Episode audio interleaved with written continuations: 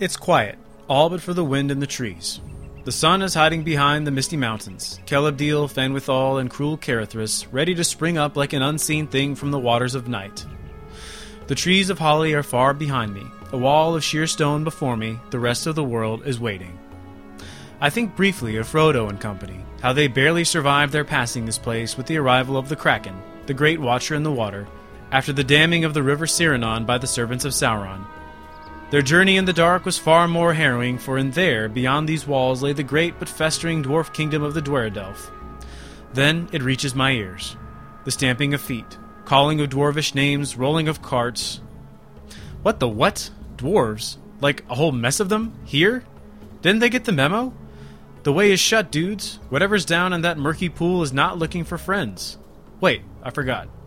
It's dwarves we're talking about here. Better to wait and see what happens because there's no stopping them. It's the walls of Moria, and you are listening to Beneath Your Feet. There's a lot of strange men in cell block 10, but the strangest of them all was a friend of mine who spent his time staring at the wall, staring at the wall. As he looked at the walls, so strong and tall, you could hear him softly curse. Nobody at all ever climbed that wall, but I'm gonna be the first. I'm gonna be the first.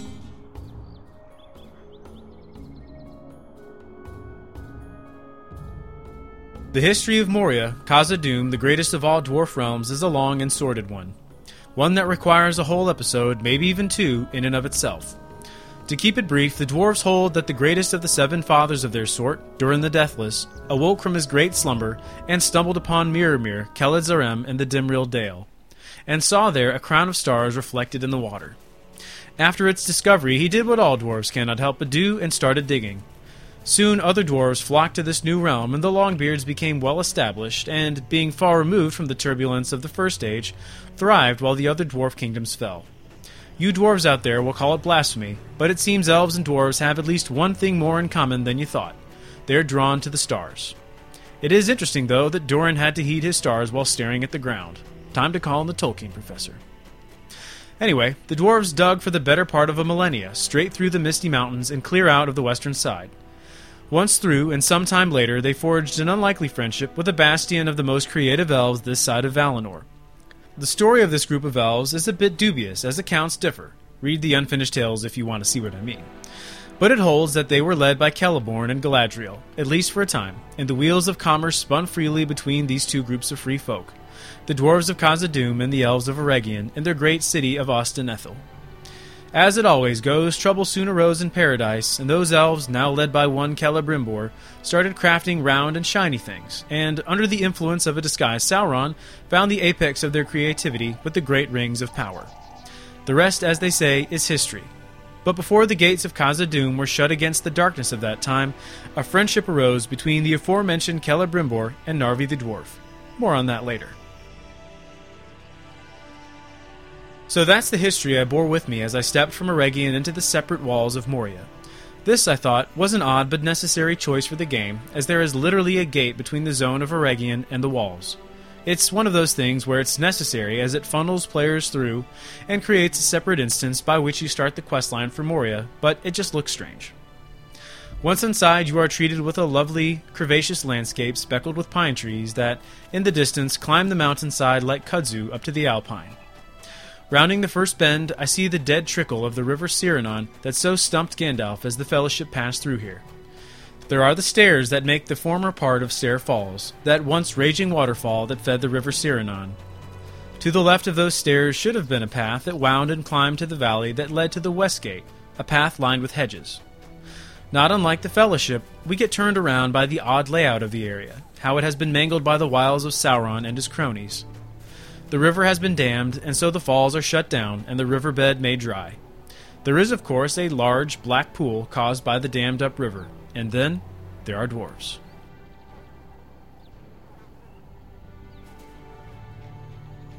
I often idle my time thinking about how Lotro could have or should have been handled, especially the story.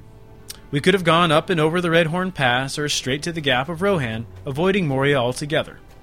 I guess that trove of awe inspiring architecture and the threat of Balrogs was just too great a load of fodder to not sacrifice on the MMO altar. In a way, I'm glad. We get to follow the adventures of the book directly and see some otherwise amazing sights under the mountains. But they had to shoehorn the story around this oddity, and once again we are in the realm of possible, but not plausible. In short, this band of Longbeards has been sent on a mission from Dain Ironfoot, King Under the Mountain, to find out what happened to Balin and company, who came to steal Moria back from the Orcs in 2989 of the Third Age, about 30 years before the events of the books. They're led by Bosi, a nice enough chap, but have really no idea what they're doing. For starters, they took the long way round to Moria, crossing the misty mountains from the north, supposedly to consort with Gloin, who somehow is still hanging around up there. Khazad-dûm has long been lost to us, but we will reclaim it! I like the voices of these dwarves. Khazad-dûm, the tongue of the dwarves, is based on Semitic languages like Arabic and Hebrew, and Tolkien once said in an interview that he thought the dwarves were not unlike medieval Jews, a folk displaced from their ancestral home, but maintaining their language and culture in the world outside. So I find it a nice touch that these dwarves from the east have an accent that is not quite placeable, but enough to remind us that they are their own people. Nonetheless, this unlikely expedition provides us, the players, with an interesting enough storyline to weave ourselves in and out of, and I think is a fitting tribute to events prior. We see parallels with how it must have gone for Balin when he desperately struggled to get the old place back. Furthermore, it parallels the tenuous but profitable relationship held by the elves of Eregion and the dwarves of Moria as Bosi and company eventually plead for help from the Lord Celeborn and Lady Galadriel of Lorien. Which brings us to that door. The West Gate of Moria, otherwise called Durin's Door, is an emblem in The Lord of the Rings. It's one of the only drawings in the book done by Tolkien himself, and, at least in my mind, it is a hopeful symbol of what can be achieved when the free folk of Middle Earth join together. At the time of its discovery by the Fellowship, that is something sorely needed with the looming war ready to pounce on all free people. The door is magic, as we like to say, but magic in Middle Earth is really just art taken to a, shall we say, supernatural level. The art in question is the craftsmanship of the dwarves, in this case the dwarf Narvi, who created the doors and presumably carved out the beautiful drawing. A hammer and anvil symbolic of Durin's folk, and the crown and stars tokens of the house of Feanor, flanked by an arch wrapped in tree vines. Celebrimbor then inlaid the drawing with Ithildin, that wondrous ink made of mithril that only reflected moonlight and starlight, the province of Elbereth. They even flanked the door with holly trees to mark the end of the elvish realm. It is the perfect picture of cooperation and a reminder to those dwarves and elves who use the door so frequently as they traffic crafts and materials from Moria to Eregion of what can be achieved when differences in history are set aside for greater gains. Soon after Gandalf, with a little help from Merry, opened them, the doors were slammed shut by the Watcher and blocked by the falling rubble and tree limbs, and will, in the timeline of Lotro, later be cleared by Bosi and company as they pry their way back into the Black Chasm. When the Fellowship find the walls of Moria, they have already come through much a blizzard and avalanche, a pack of wargs, spying Crebain, not to mention all the troubles they faced getting to Rivendell in the first place. And yet, things only get worse in Moria. The walls, like many pieces of Middle Earth in this time, are a dark place, scarred by the coming war and the hatred of the enemy Sauron, but implanted with signs of hope, remembrances of a time past when the enemy was defeated and that he will be defeated again. The doors of Durin are just such a reminder that estranged people can work together to make something that will last, and that even the night bears starlight bright enough to defeat the dark.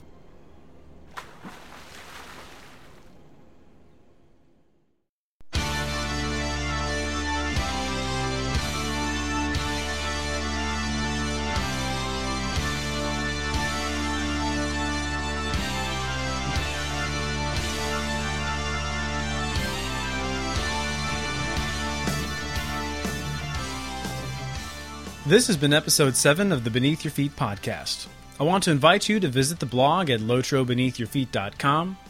From there, you can read the show notes to learn more about this week's episode, including the music featured. You can also subscribe on iTunes, follow on Facebook, and now Google.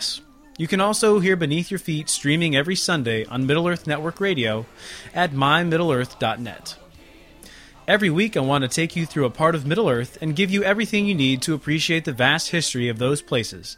So if you have any suggestions, comments, screenshots, poems, anything at all, please send them via email to shipwreck at lotrobeneathyourfeet.com. In the next few episodes, I'll be joined by some more special guests, so stay tuned and keep your eyes open for announcements on the blog and on Facebook.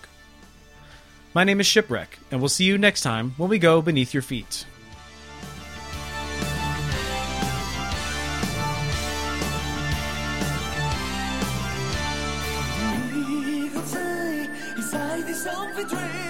But in this night, the red one rules in me.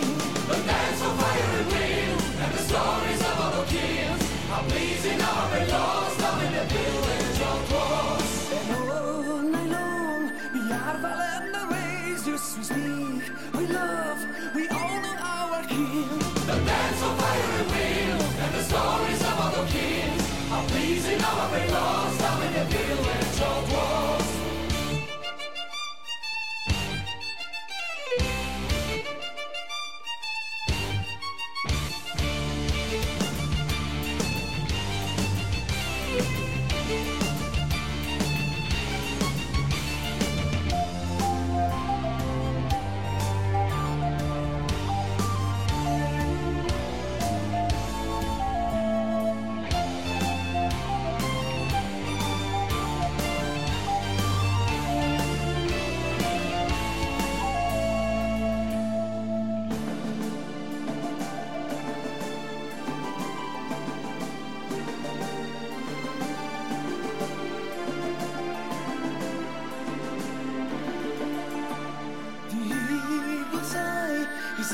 is tragic, but in this night, the red maroons in me. The dance of fire and wind, and the stories of other kings, are blazing our red